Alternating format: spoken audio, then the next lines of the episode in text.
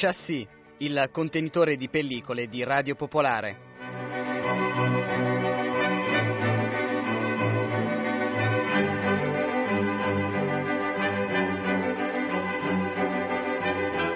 Buongiorno, buongiorno, bentornati a Chassis, come ogni domenica a partire dalle 10.40 cinema sulle frequenze di Radio Popolare.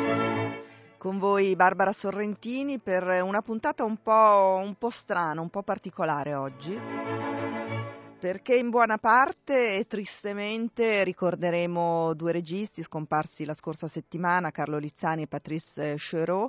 Eh, abbiamo, li avevamo incontrati, intervistati entrambi e devo dire che il fatto che eh, i registi che stanno scomparendo, meno male, fanno parte del nostro archivio di interviste eh, rende la cosa ancora più preoccupante, cioè proprio la perdita di alcuni punti di riferimento anche incontrati negli anni e fatti parlare ai nostri microfoni e più che altro tradisce anche qualcosa su, sull'età di chi, di chi fa queste trasmissioni e ha fatto queste interviste.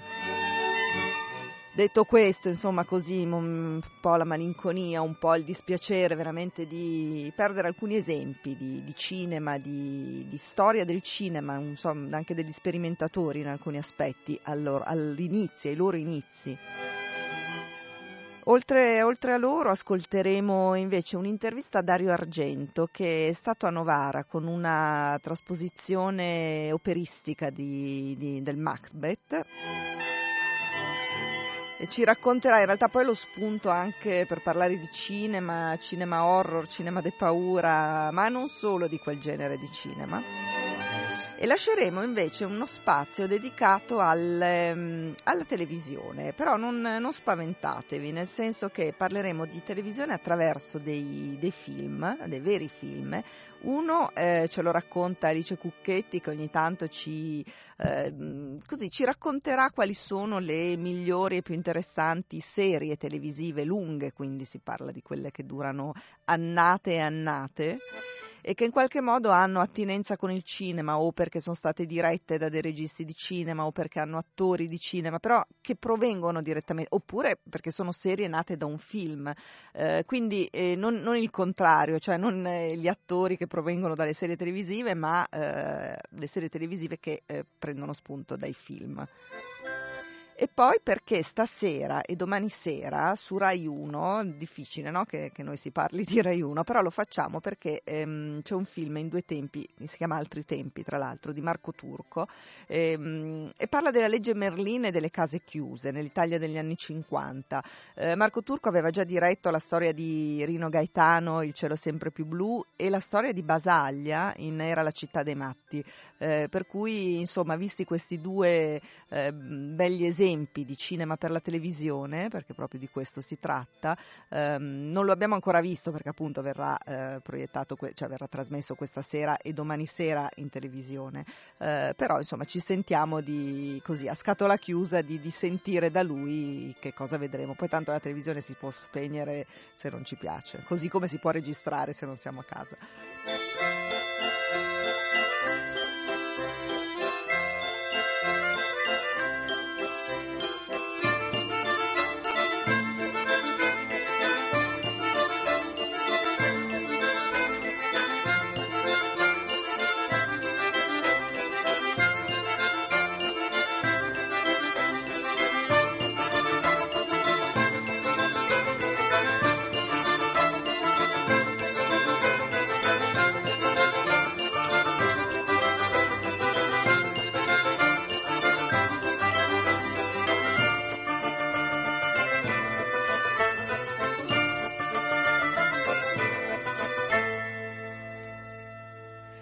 Ricordo che ci potete contattare attraverso la posta elettronica con ehm, cineradio chiocciola radiopopolare.it eh, oppure come sempre su, sulla pagina Facebook a nome Chassis oppure su Twitter Chassis Radio Pop.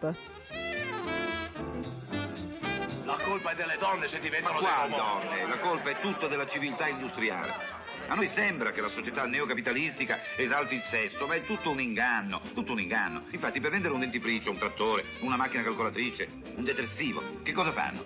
ti schiaffano davanti sempre esclusivamente il simbolo sessuale. Un paio di tette, una coscia, una... Mi dai una? Ma lascialo parlare. La classe dirigente, in sostanza, non vuole l'amore verace. Eh? No, non li ho cerchi, provo guardando il soltanto. Dicevo, la classe dirigente non vuole assolutamente una vita sessuale interamente vissuta, ma soltanto lo stimolo continuo del simbolo sessuale. Tu dici in conclusione la classe dirigente desidererai l'amplesso solamente per arrivare a. Non desidererai perché è bello in se stesso. Una volta l'artigiano. Ugo Tognazzi, La vita agra di Carlo Lizzani, tratto dal romanzo di Luciano Bianciardi, uno di quei film che Carlo Lizzani ha dedicato, o meglio ha girato a Milano, in buona parte a Milano, si sa insomma che buona parte del suo cinema è stato girato insomma, nella capitale lombarda, da Banditi a Milano, a San Babi Laureventi, Un delitto inutile, Storie di vita e malavita, eh, che tra l'altro parlava proprio di un racket di prostitute, dello sfruttamento di ragazze, quindi richiama un po' altri tempi di Marco Turco, cioè al contrario. Ecco, ehm, appunto per ricordarlo, a parte appunto le vola, questo momento in cui Ugo Tognazzi ricorda come si mercifica il corpo femminile, ehm, stiamo parlando di, di, di, parecchi anni fa ed è ancora molto attuale tutto questo, eh, che, che, strano. Ehm, ecco, adesso ci ascoltiamo un'intervista che avevamo realizzato con Carlo Lizzani eh, in occasione dell'uscita del film Hotel Maine, tratto dal libro di eh, Marco Nozza sul, sulla prima strage degli ebrei in Italia, questo era anche il sottotitolo del libro. Eh, un film che tra l'altro aveva creato varie polemiche, però insomma forse in maniera un po' così avventata. Lascio la parola appunto a Carlo Lizzani artificiale. Uè, ma nessuno dal libro omonimo, se, se ce, la, ce, la, vuoi raccontare, se ci dice che cosa l'ha tratto di, quel, di quell'episodio. Eh, il libro di Marco Nozza racconta appunto quella che fu la prima strage di ebrei in Italia effettuata dai nazisti dopo l'armistizio, dopo l'8 settembre, quando l'Italia uscì dalla guerra diventò per qualche giorno una terra di nessuno prima che si aprisse la stagione poi della resistenza insomma, no? e dell'occupazione durissima tedesca. La, l'aspetto affascinante del libro, affascinante, tragico, ma insomma che si prestava ecco, a una ricostruzione anche cinematografica che questi giorni di coesistenza nello stesso albergo sul Lago Maggiore di un gruppo di ebrei provenienti da Salonicco e un gruppo di villeggianti perché Milano e Torino erano state bombardate e quindi c'erano ancora villeggianti abbienti insomma, che ci potevano permettere questo prolungamento di vacanza sulle rive del lago, quindi un'atmosfera serena e poi di un protone stesso di SS che stanziava nella zona e che risiedeva nell'albergo. E ci sono questi giorni tesissimi in cui la Svizzera è vicina, quindi che facciamo? Se, se scappiamo, raggiungiamo il confine, ma no, la guerra oramai è finita, anche i tedeschi non faranno più niente, che cosa fare, che cosa non fare, e finché invece arriva l'ordine dei tedeschi della strage e quindi questi, queste famiglie vengono trucidate sul posto stesso senza nemmeno la deportazione, insomma, e quindi si incrocia, è un, un film corale in cui si incrociano sentimenti di, di, attesa, di disperazione, di speranza, quindi credo un, un film che può avere molta, molta attrattiva e al tempo stesso insegnare e ricordare. Senta, lei già in passato con i suoi film ha raccontato l'epoca del conflitto mondiale da vari sì. punti di vista, penso alla resistenza, alla fine di Mussolini, ma anche sì. le storie dei lavoratori e della gente eh, comune. Ecco, Hotel Maine dove si colloca in questa specie di storia italiana? Eh beh, proprio sul verso diciamo la conclusione, perché queste, questi brani di storia cominciano già dagli anni venti, da romanzi come Fontamara, Cronaca di poveri amanti poi un'isola e poi si arriva appunto ecco, alla, alla, allo scontro, eh, alla resistenza, all'armistizio, che per esempio ho raccontato in Maria Giuseppe, l'ultima regina in televisione.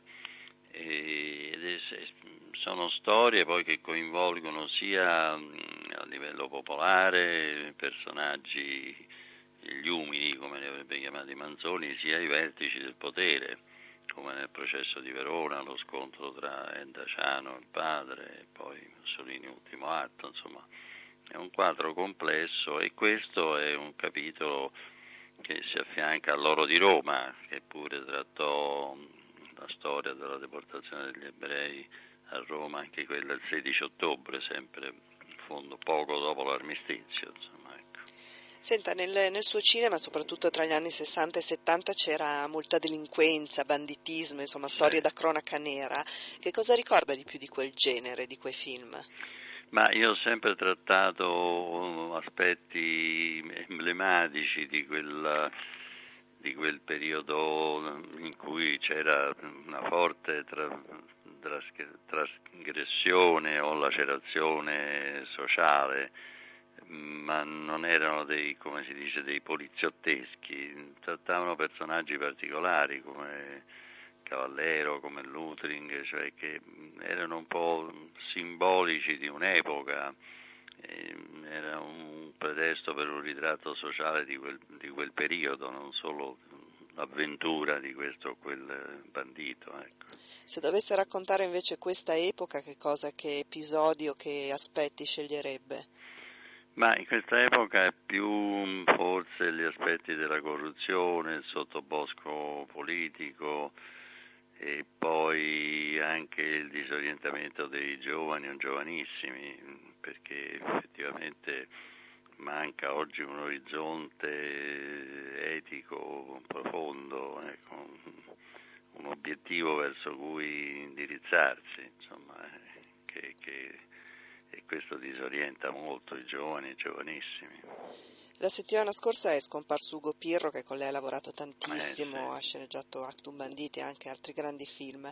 Ecco, che cosa, che cosa, ha perso il cinema italiano ma anche in termini proprio di qualità, di impegno e capacità di tradurlo in immagini? Beh, Ugo Pirro è stato un grande scrittore, scrittore di cinema, ma anche scrittore di, di libri che hanno avuto vita autonoma rispetto alla alla eh, loro versione cinematografica. Manca eh, un uomo che indubbiamente era malato, forse oggi in prima persona sarebbe stato difficile ancora avere un suo contributo, ma l'importante è l'insegnamento, l'importanza data alla scrittura. Lui stesso aveva eh, organizzato una specie di, di, di scuola di scrittura cinematografica, perché la scrittura cinematografica è la base essenziale per tutte le generazioni che sono succedute nel cinema italiano. La scrittura è stata sempre fondamentale e oggi non va sottovalutata. Ecco, questo è un, un film per, per, realizzarsi deve avere come base un buon copione, solido. Ecco. Lei con la TV ha avuto un rapporto molto stretto, penso agli ultimi film che ha realizzato per la televisione, certo. ma anche a tutti quei documentari omaggio certo. a registi come Visconti, Rossellini, Zavattini. Ecco, in che contesto erano nati e se ancora oggi eh, potrebbero andare dei documentari così sulla storia del cinema?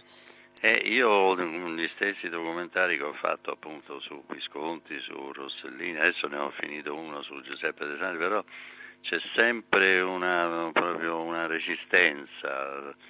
Sì, il Visconti è andato, il Rossellini ancora non è stato proiettato, il Zavattini c'è come l'aria di dire ma chi è Zavattini? Insomma c'è una differenza veramente dolorosa verso questi, questi personaggi e questi ritratti e in generale lo spazio che, che la televisione riserva alla, alla cultura. La ringrazio tantissimo Carlo Lizzani. Grazie a voi. Arrivederci, arrivederci. Ed era Carlo Lizzani in questa intervista che in realtà partiva da Hotel Maine, però è stato anche lo spunto per approfondire quello che, che è stato il suo cinema, il suo lavoro. Eh, devo dire che evidentemente era mi pare il 2009 e appunto abbiamo citato Ugo Pirro che tanto ha lavorato con lui. Ecco, mi, in pratica ritorno al discorso che avevo fatto prima sulla scomparsa dei punti di riferimento. Ora cambiamo argomento, eh, più tardi poi a fine trasmissione vi faccio ascoltare anche l'intervista a Patrice Chéreau, ehm, ma eh, andiamo da, dal maestro dell'horror italiano.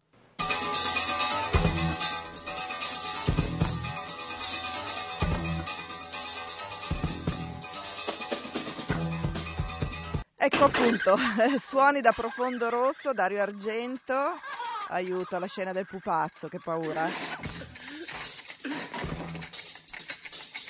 Vabbè, eh, insomma, di incubi ce ne ha, ce ne ha eh, portati tanti, Dario Argento, ora anche in teatro con eh, l'opera, con il Macbeth di Shakespeare musicato da Verdi, tra l'altro appunto anche una data naturalmente non casuale per quanto riguarda Verdi. Ehm, sentiamo cosa, cosa ha raccontato, un po' reticente, eh, soprattutto sull'opera. Pronto, la sento. Sì, buongiorno Dario Argento, sono Barbara Sorrentini. Buongiorno. buongiorno. Io intanto comincio col dire che sono molto contenta di averlo al microfono perché sono un po' cresciuta con il suo cinema. Eh, ho visto Inferno al cinema e gli altri li ho recuperati tutti dopo di conseguenza. Eh, quindi mi incuriosisce ma, a maggior ragione sapere eh, che tipo di approccio invece eh, sta avendo, ha avuto per l'opera, per, per il Macbeth. Ma in fondo un approccio anche cinematografico, infatti ho introdotto nell'opera certe mie idee sul, sulla messa in scena, sugli effetti speciali che ho introdotto penso la prima volta in uno spettacolo di operistico, insomma, molto... A proposito, volevo dirle anche una novità, che stanotte ho, ho ricevuto da, dagli Stati Uniti una, una telefonata dove mi hanno detto che era finito il festival eh, a Los Angeles del, del, del, del film in 3D e che al mio film Dracula era stato assegnato il premio del miglior film e miglior regia, ah, vabbè, oltre quello dei migliori, dei migliori effetti speciali digitali. Beh, complimenti allora, lo diciamo insomma Grazie. un'anteprima. E, tornando invece al Macbeth, che, che, cosa l'ha affascinata di più di quest'opera? Eh, oltre immagino la quantità di sangue, no, però vabbè, ovviamente si scherza. Cioè, è una delle più belle opere di Verdi. Io l'ho già affrontata quando ho fatto il film opera, nel quale durante il film si, si, si raccontava eh, che si metteva in scena l'opera appunto il Macbeth, tutto il film era impiantato su questo fatto che il Macbeth poi è, è un'opera che porta sfiga, che tutto, e poi in effetti ne succedono di tutti i colori in quel film, come se l'avessi già messo in scena. Infatti mi sono rifatto a questa messa in scena che ho fatto per il cinema. Se non sbaglio però ha cambiato epoca. No, la stessa epoca che ho, che ho usato per il cinema. Rispetto cioè, all'opera. L'epoca, sì, sì, verso la guerra, verso il 15 15, 16, verso quell'epoca lì. Ci racconta un po' appunto che tipo di messa in scena ha fatto e se anche qui insomma l'utilizzo degli effetti speciali insomma da un punto di vista più meno artefatto insomma funziona, li ha utilizzati? Sì, li ho utilizzati eh, e li sto utilizzando ancora adesso. Oggi ad esempio c'è una prova importante dove vediamo come come vanno certi effetti. Sì, li sto utilizzando.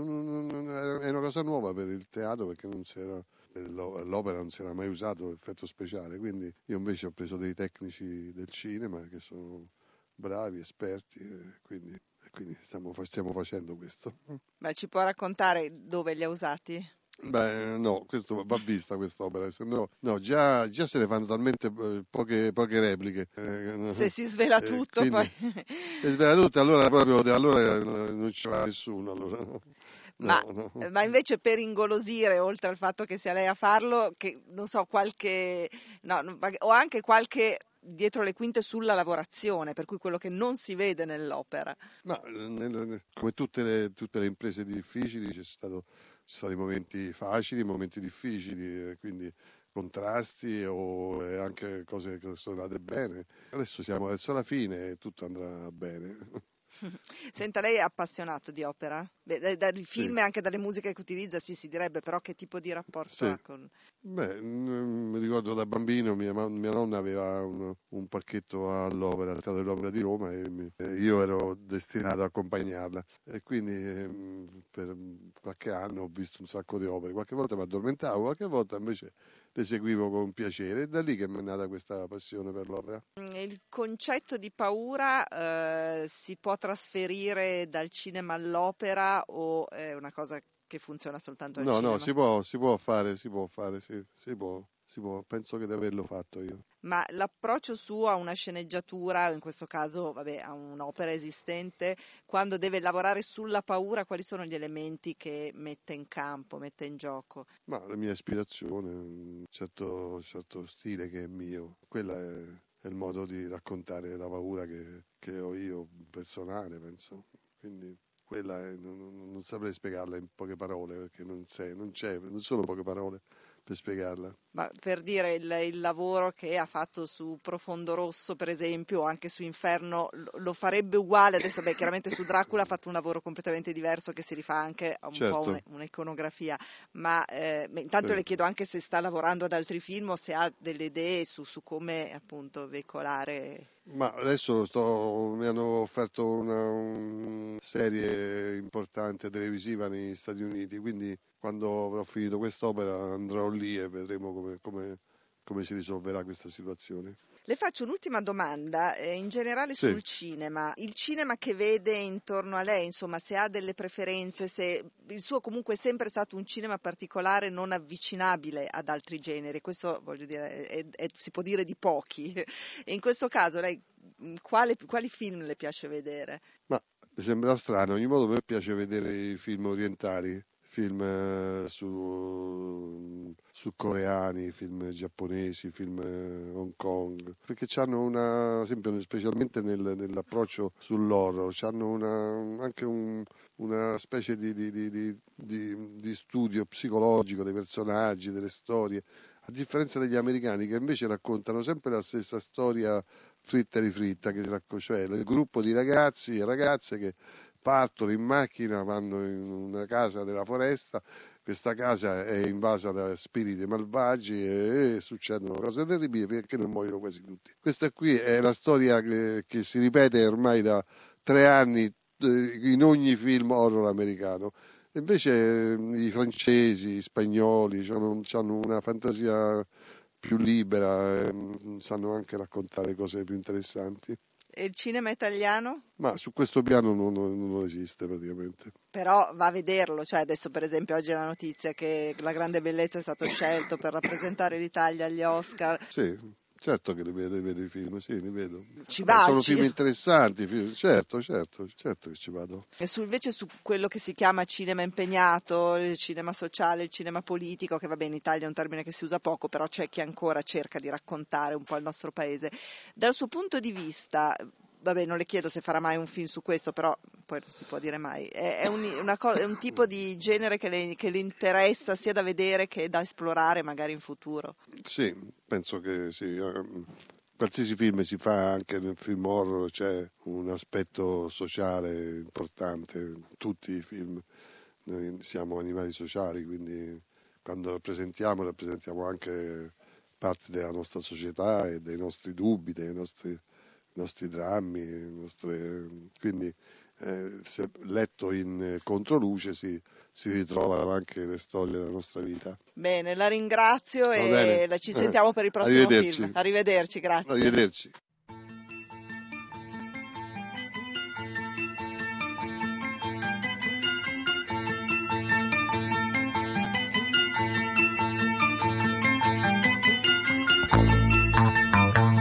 Dario Argento, anche con lui siamo riusciti a fare un po' il punto e raccontare così alcuni segreti del suo cinema, anche se è molto attento a svelarli. L'occasione è stata appunto l'opera teatrale Macbeth da Shakespeare, musicata da Verdi, che ha portato a Novara e adesso è il tournée. A proposito di sangue, eh, lo dico per profondo rosso naturalmente con le sue grandi macchie, il suo rosso sempre presente soprattutto nella copertina di questo disco. No, dicevo che eh, mercoledì prossimo, mercoledì 16 di ottobre alle 21.30, proietteremo il primo documentario della serie di Vogliamo anche le rose, insomma della trasmissione che va in onda il mercoledì sera. Eh, il primo documentario sarà proprio Sangue di Pippo del Bono. È un film che ancora non ha una distribuzione, tra l'altro anche, insomma, non ha ancora il visto di censura, quindi significa che non, non sono così sicuri di mandarlo in giro, questo appunto da parte della Commissione Censura in Italia perché altrove insomma questi problemi non li ha. È un film che ha fatto discutere tantissimo, già la sua prima eh, proiezione a Locarno era in concorso, eh, sia per come viene trattato il male eh, della madre, ma anche per la presenza di Senzani, eh, terrorista, che eh, racconta mh, mm, così insomma una parte di sé e delle sue memorie. Alcuni momenti sono forti, sicuramente la presenza di Senzani è, non è solo scomoda ma è anche fastidiosa in alcuni momenti, però come ha raccontato in più occasioni, e lo ha fatto anche ai nostri microfoni continuerà a farlo appunto mercoledì prossimo, Pippo Del Bono ha una spiegazione sul perché della sua presenza legato al fatto che l'Italia, soprattutto da un punto di vista cinematografico ma non solo, eh, ha un po' rimosso gli anni di piombo e, e questo naturalmente insomma in qualche modo lui cerca di eh, ritirare fuori questo tema. Se volete venire a vedere il film qui in auditorium a Radio Popolare dovete chiamare allo 02 39 24 1409 o comunque attraverso il centralino però eh, 02 39 24 1409 ehm, e prenotare insomma, per, per, quella serata che comunque è aperta ai nostri ascoltatori, ma eh, se chiamate avete la certezza di trovare posto. E sulle note di Profondo Rosso adesso apriamo un'altra pagina, apriamo una pagina legata alla televisione, guarda un po' però alla televisione che respira cinema. Abbiamo, abbiamo un film italiano e un film americano. Marco Turco, beh intanto buongiorno, benvenuto. Grazie, buongiorno a voi. Allora, parliamo di altri tempi, un, eh, non so se si dice ancora sceneggiato, ormai si dice film per la tv, a puntate forse, sì. qual è il termine sì, esatto? Guarda, eh, si usa fiction, che però è un termine che io non amo molto, io preferisco chiamarlo film in due parti, perché poi in realtà soprattutto quelle che si chiamano le miniserie, in realtà sono dei lunghi film di tre ore divisi in due episodi. Esatto, e poi tra l'altro, vabbè, intanto ricordiamo che tu hai già eh, diretto due film per la televisione, o meglio passati in televisione, che sono vabbè, quello di Rino Gaetano che ci ricordiamo tutti, e poi era La città dei matti dedicato a Basaglia, per cui stiamo parlando sì. anche di storie che attraverso le persone scelte raccontano anche parte della storia d'Italia, almeno alcuni momenti. E immagino che sia un po' l'intento anche di altri tempi. Vogliamo, visto che si tratta di un, eh, appunto, si vedrà domenica e lunedì, il 13 e il 14 di ottobre, eh, su Rai 1, ehm, e quindi un po' un'anteprima per tutti, per me e per gli ascoltatori. quindi chiederei a te magari di accompagnarci in questo film. Sì, altri tempi nasce dall'idea di un po' di proseguire su quel discorso che era cominciato con C'era una volta la città dei matti, cioè di raccontare quelle, que, que, quelle persone che in qualche modo vengono emarginate dalla società e, e, e questo racconta eh, le donne che vivevano nei, nei, bordelli. In Italia le case chiuse ci sono state fino al 1958 quando appunto con la legge che prese il nome dalla senatrice Merlin che l'aveva promossa eh, furono abolite e, e per fortuna insomma, questo, questo scempio che c'era in Italia e che negli altri paesi era già stato abolito finalmente è stato cancellato. E noi lo raccontiamo attraverso gli occhi di, di queste donne, di una in particolare che eh, come tante in quel periodo eh, associavano la bellezza alla eh, diciamo, la miseria associata alla bellezza era la strada più facile per arrivare in una casa chiusa, per arrivare a prostituirsi. E questa donna, appunto, come tante altre, subisce violenze, sopraffazioni, eh, rimane incinta e da sola e per mantenere questa bambina è costretta a prostituirsi. In più noi abbiamo fatto un, diciamo così, un, un salto mortale perché questa donna da prostituta eh, che soffre questa, questa, condizione per riscatto, per una sorta di riscatto verso la società che gli ha inflitto questo, questa punizione, decide di emanciparsi all'interno della casa chiusa, diventa addirittura maîtresse. In realtà è una maschera che lei si mette per proteggersi, per difendersi, ma che alla fine del film dovrà in qualche modo calare e sarà lei la prima a scrivere una lettera alla senatrice Merlin spingendola a continuare nella sua lotta per l'abolizione delle case chiuse e pregandola appunto di, di farlo. Certo, e, una, e... una, storia, una testimonianza che ha fatto luce arrivando fino appunto ai palazzi della politica per poter poi in qualche modo trovare delle soluzioni, che appunto certo. poi la legge Merlin.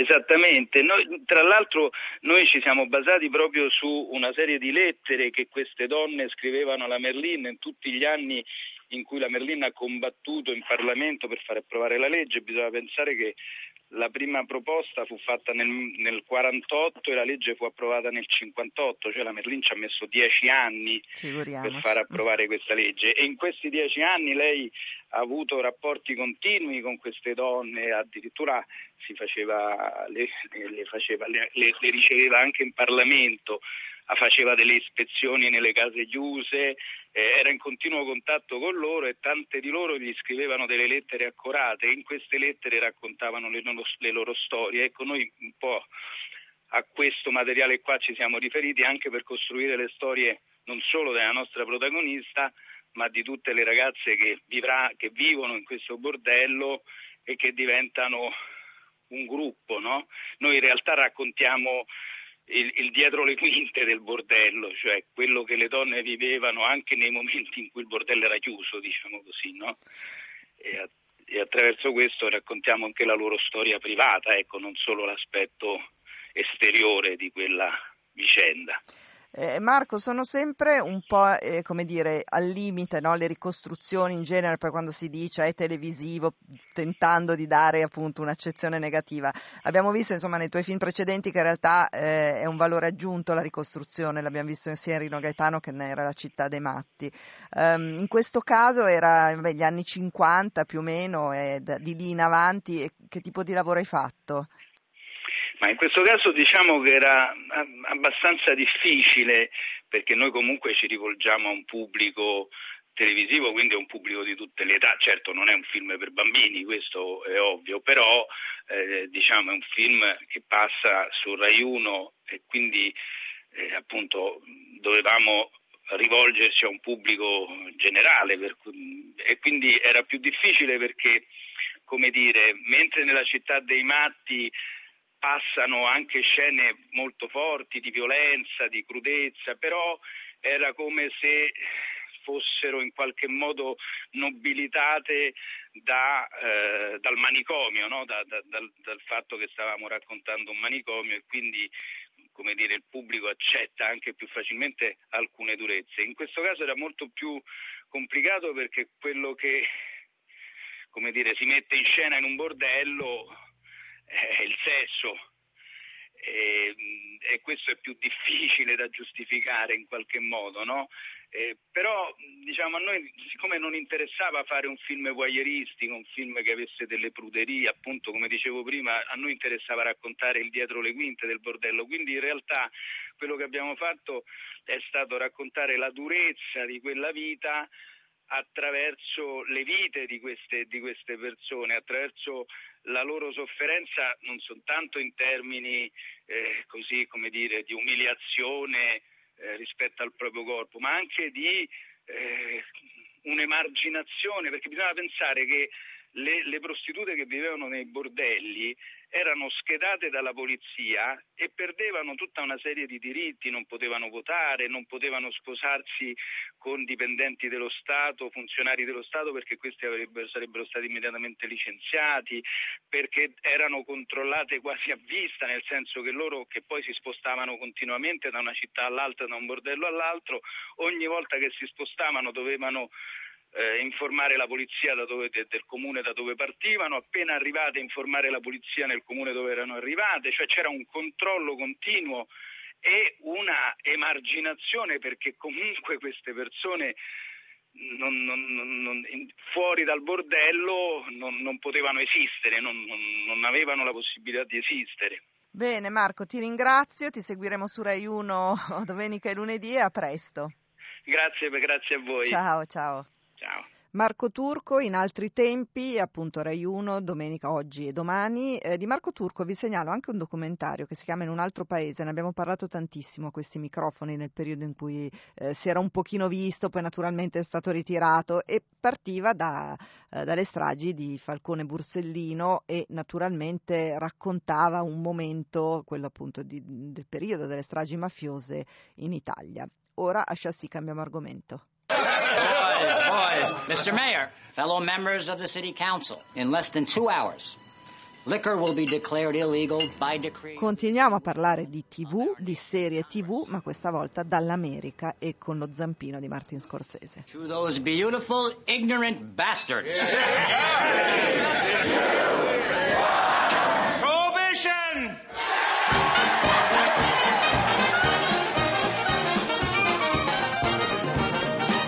We got a product the fellas gotta have.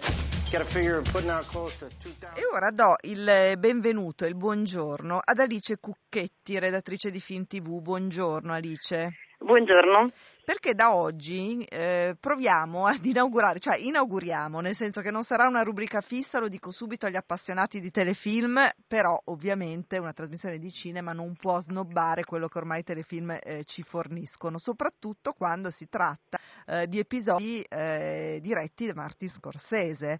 Eh, stiamo parlando di Broadwalk Empire, che ormai è a stagione avanzata, se non sbaglio la quarta, l'impero del crimine. Alice, accompagnaci eh, tra, tra, le storie e i meandri di, di questi personaggi. Sì, allora Boardwalk Empire è eh, al momento alla terza stagione su Rai 4, la possono vedere tutti gli spettatori perché dunque è in chiaro, eh, mentre si attende la messa in onda invece sulla, su Sky della quarta stagione che negli Stati Uniti è già cominciata. La serie è eh, prodotta da Martin Scorsese che ne ha diretto innanzitutto l'episodio pilota, che era cioè il primo episodio, che durava eh, un'ora e mezza, quindi era, era più lungo era un di un film. episodio. esatto, era più lungo di un episodio normale mentre gli altri episodi durano circa 50 minuti, qualche volta anche un'ora. E, mh, poi Martin Scorsese non ha più diretto altri episodi, ma eh, comunque è il produttore esecutivo e continua a imporre il suo marchio di approvazione Già appunto serie. con la prima puntata evidentemente ha dato la, la linea guida di quelli che poi saranno, cioè sono stati gli episodi successivi. Certo, anche perché in, eh, ovviamente nel pilota diretto da lui si vedono anche a livello proprio di messa in scena le sue, eh, i suoi, dei suoi marchi di fabbrica, ma i registi che poi hanno diretto gli episodi successivi, in particolare un regista che si chiama Tim Van Patten che eh, dirige molti, molte serie della HBO, eh, ha seguito molto, molto attentamente le direttive lasciate da Martin.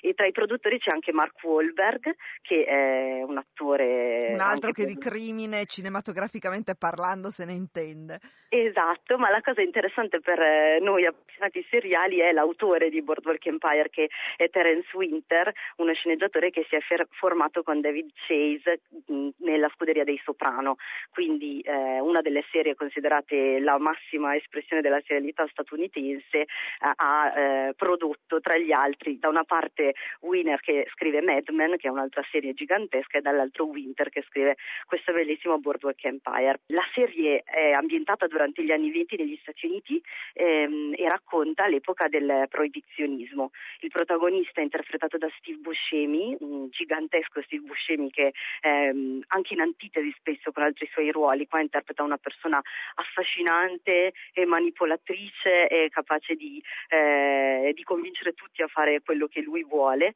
anche proprio affascinante nel vero senso della parola, nonostante esteticamente non sia magari un, un adone. E, mh, per le prime stagioni a contrastarlo c'era Michael Pitt, eh, anche lui in una prova bravissima, il personaggio più tragico della serie. Ehm, e eh, intorno a questi due personaggi che sono eh, Michael Pitt interpreta un personaggio totalmente di fantasia, mentre eh, Steve Buscemi è ispirato a un vero gangster di Atlantic City degli anni 20 che si chiamava Enoch Johnson, lui nella serie si chiama Enoch Naki Thompson.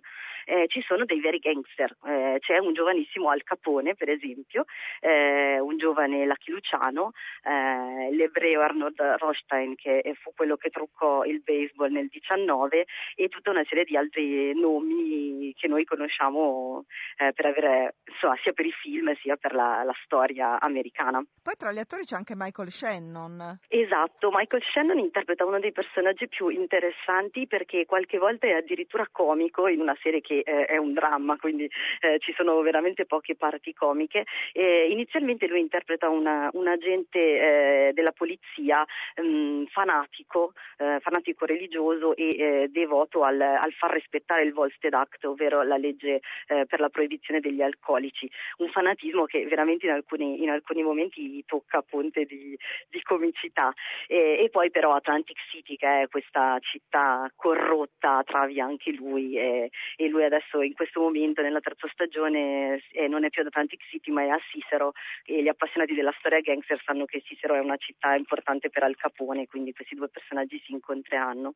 Atlantic City 1920, quando l'alcol fu messo fuori legge, i fuorilegge divennero re. Questa è un po' una frase che accompagna Boardwalk Empire, esatto. del crimine, e, e dice molto. Certo, perché eh, Naki Thompson, che è il protagonista assoluto della serie, anche se poi ci sono altri personaggi, la forza della serie sta nel tratteggiare dei personaggi molto interessanti, è un, un criminale veramente moderno. All'inizio della serie eh, Jimmy, che è appunto il personaggio interpretato da Michael Pitt, gli dice tu non puoi essere un gangster a metà, eh, devi sporcarti le mani in un certo senso, quasi come dirgli tu sei vecchio, io sono giovane, ma in realtà andando avanti nella serie si scopre che il più moderno di tutti è Naki, perché è allo stesso tempo tipo un gangster e a un certo punto imparerà anche a sporcarsi le mani, ma è anche un politico e conosce l'arte di, eh, di corrompere non solo con la violenza, ma anche e soprattutto con il denaro, le donne, eccetera. Grazie Alice Cucchetti, eh, noi ci risentiamo presto e resteremo sempre appunto con uno sguardo sui telefilm, diciamo di ispirazione cinematografica o, di, o con autori, registi, attori cinematografici. A presto. Grazie, Grazie ciao. ciao.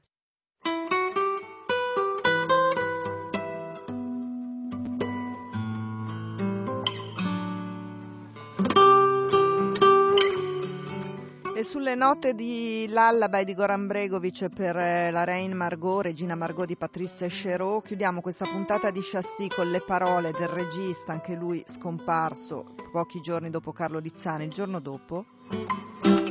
Chassis eh, ritorna domenica prossima, vi ricordo se invece mercoledì sera volete venire a vedere Sangue nell'auditorium di Radio Popolare eh, dovete a, eh, dovete, scusate, dovete telefonare 02 39 24 1409 oppure accendere la radio alle 21.30 su Vogliamo anche le rose, ma naturalmente il film. non, sentirete delle, dei discorsi, un dibattito con Luca Mosso di Filmmaker che ci ha aiutato a portare il film, ascolterete un'intervista a Pippo Del Bono, quindi sono proprio due visioni diverse diverse, o il film o l'ascolto. Ciao a tutti da Barbara Sorrentini con le parole di Patrice Cherot e poi la canzone dei titoli di coda. Dopo la proiezione di Venezia sono state date tante chiavi di lettura, soprattutto al personaggio di Anglad. Mi piacerebbe sentire da lei che cosa rappresenta questa sorta di persecutore. Beh, ci sono due persecutori nel film. C'è il personaggio di Romain Duris, che Daniel, che perseguita la sua ragazza e poi se lui vedesse bene, se lui pote, potesse essere dire, uh, chiaro con il suo, caso, verrebbe che somiglia molto a quello di Joey Gonglad, a quel pazzo, perché è lo stesso modo sbagliato di amare. Quindi c'è una, cioè, la storia del, del pazzo è stato solo, lì per fare una specie di, di effetto di, di specchio e, e, di far capire che Daniel è anche lui non pazzo, però perseguita esattamente nello stesso modo e con, tant- con tanta ferocia. E come è arrivato a questa storia? Qual è stata la necessità di questa storia? Sono delle cose che mi sono capitate. Sono stato perseguitato da uno da un ragazzo che era pure entrato eh, in casa mia, esattamente come nel film. E so, ho cominciato da lì, ho cominciato da lì e ho cominciato a riflettere su un modo di amare che detestavo in me, che era il modo di Daniele. E, e, e il film è nato dall'idea che potevo mescolare le due storie. Tutto qua. Una domanda per quello che si può dire sul lavoro che sta facendo alla Scala da Janacek, che tipo di impronta sta dando a quest'opera? Non lo so, perché da tre anni già che la faccio, non lo so, si cerca di raccontare la storia, si cerca di ritornare al, te- di ritornare al pensiero e al testo originale di Dostoevsky, che è un testo, un romanzo, una, non un romanzo dei ricordi, un libro magnifico, splendido e niente, le, le regole sono state poste da, da Dostoevsky stesso, cioè che non, non bisogna mai giudicare che tutti quelli che sono in carcere sono gli esseri umani e non si può giudicare e bisogna avere rispetto e anche amore per loro. Ha mai pensato di portare questo tipo di, di, di storia, di testo al cinema? No, no perché mi, è arrivata sotto la forma musicale di un'opera, quindi ho fatto un'opera. E non, non, non cerco di fare all'opera, di fare al cinema quello che posso fare all'opera né, né, neanche al, a teatro. Un testo di teatro va fatto a teatro, un, un, di, di, un, un film va fatto con una sceneggiatura e, e, un'opera va fatto con la musica, quindi non si possono mescolare le cose. C'è un film, Gabrielle, che racconta molto del, del teatro, dell'esperienza teatrale. No, perché no, non è un film sul teatro non è un film sul teatro, no, è un film storico, è diverso. Vuol, vuol, dire allora che tutti i film eh, storici in costume sono, sono, film, sono, film, teatrali? No, quindi non parla di teatro, non ho mai parlato di teatro nei film. E della sua esperienza ci racconta qualcosa a partire anche proprio da questa città? Della mia esperienza a Milano? Beh, vecchissima, quindi sono arrivato qui che avevo 25 anni credo. E c'è stato un signore che si chiamava Paolo Grassi che mi ha fatto fiducia e mi ha fatto lavorare quando non avevo lavoro eh, eh, in Francia.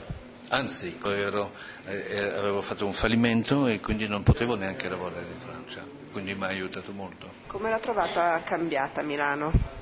È molto cambiata, mi sembra che ci sia più moda, mi sembra che ci sia più, non so, io preferivo la Milano di una volta, che era più colta, più...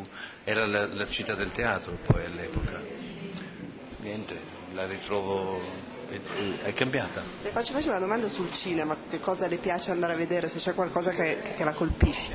Ci sono tanti, tanti film che, che, mi colpiscono, che sono spesso dei film indipendenti, che sono spesso dei film stranieri per noi, non francesi, pure, però ci sono dei film italiani, ci sono dei film asiatici, ci sono dei film turchi. Cioè, la, la, la, in Asia ci sono tanti registi interessanti che sono arrivati negli ultimi 15 anni, sono, cioè il film si, si, si rinnova, si, veramente, però non è più questo, questo, cinema interessante, indipendente, fatto alle volte con pochi soldi, non è, non è esattamente il, i film che funzionano sul grande pubblico adesso. Sul grande pubblico funzionano dei film eh, molto più grossi, molto più solani anche alle volte, molto più semplici, però con molti effetti o molto spettacolo. E quindi la parte, l'unica cosa che posso dire è che la parte dei, dei, dei, film che mi interessano, la parte di mercato dei film che mi interessano si riduce lentamente però inesorabilmente. Lei ha lavorato con eh, grandi attori sia italiani che francesi, vari, insomma, vari e bravi. Mm-hmm. Che cosa chiede? Cos'è la prima cosa che chiede e che cerca in un attore? che mi stupiscano, che, che abbiano, abbiano, abbiano un mondo loro forte e che nel tempo stesso abbiano molta tecnica, il che non va alle volte non va insieme, però quel, uno che sarebbe pieno di cose, di segreti, di misteri che non le saprebbe esprimere con un UC, come si dice, eh, con gli ustensili giusti non, non mi servirebbe. Quindi chiedo molta tecnicità e molta personalità.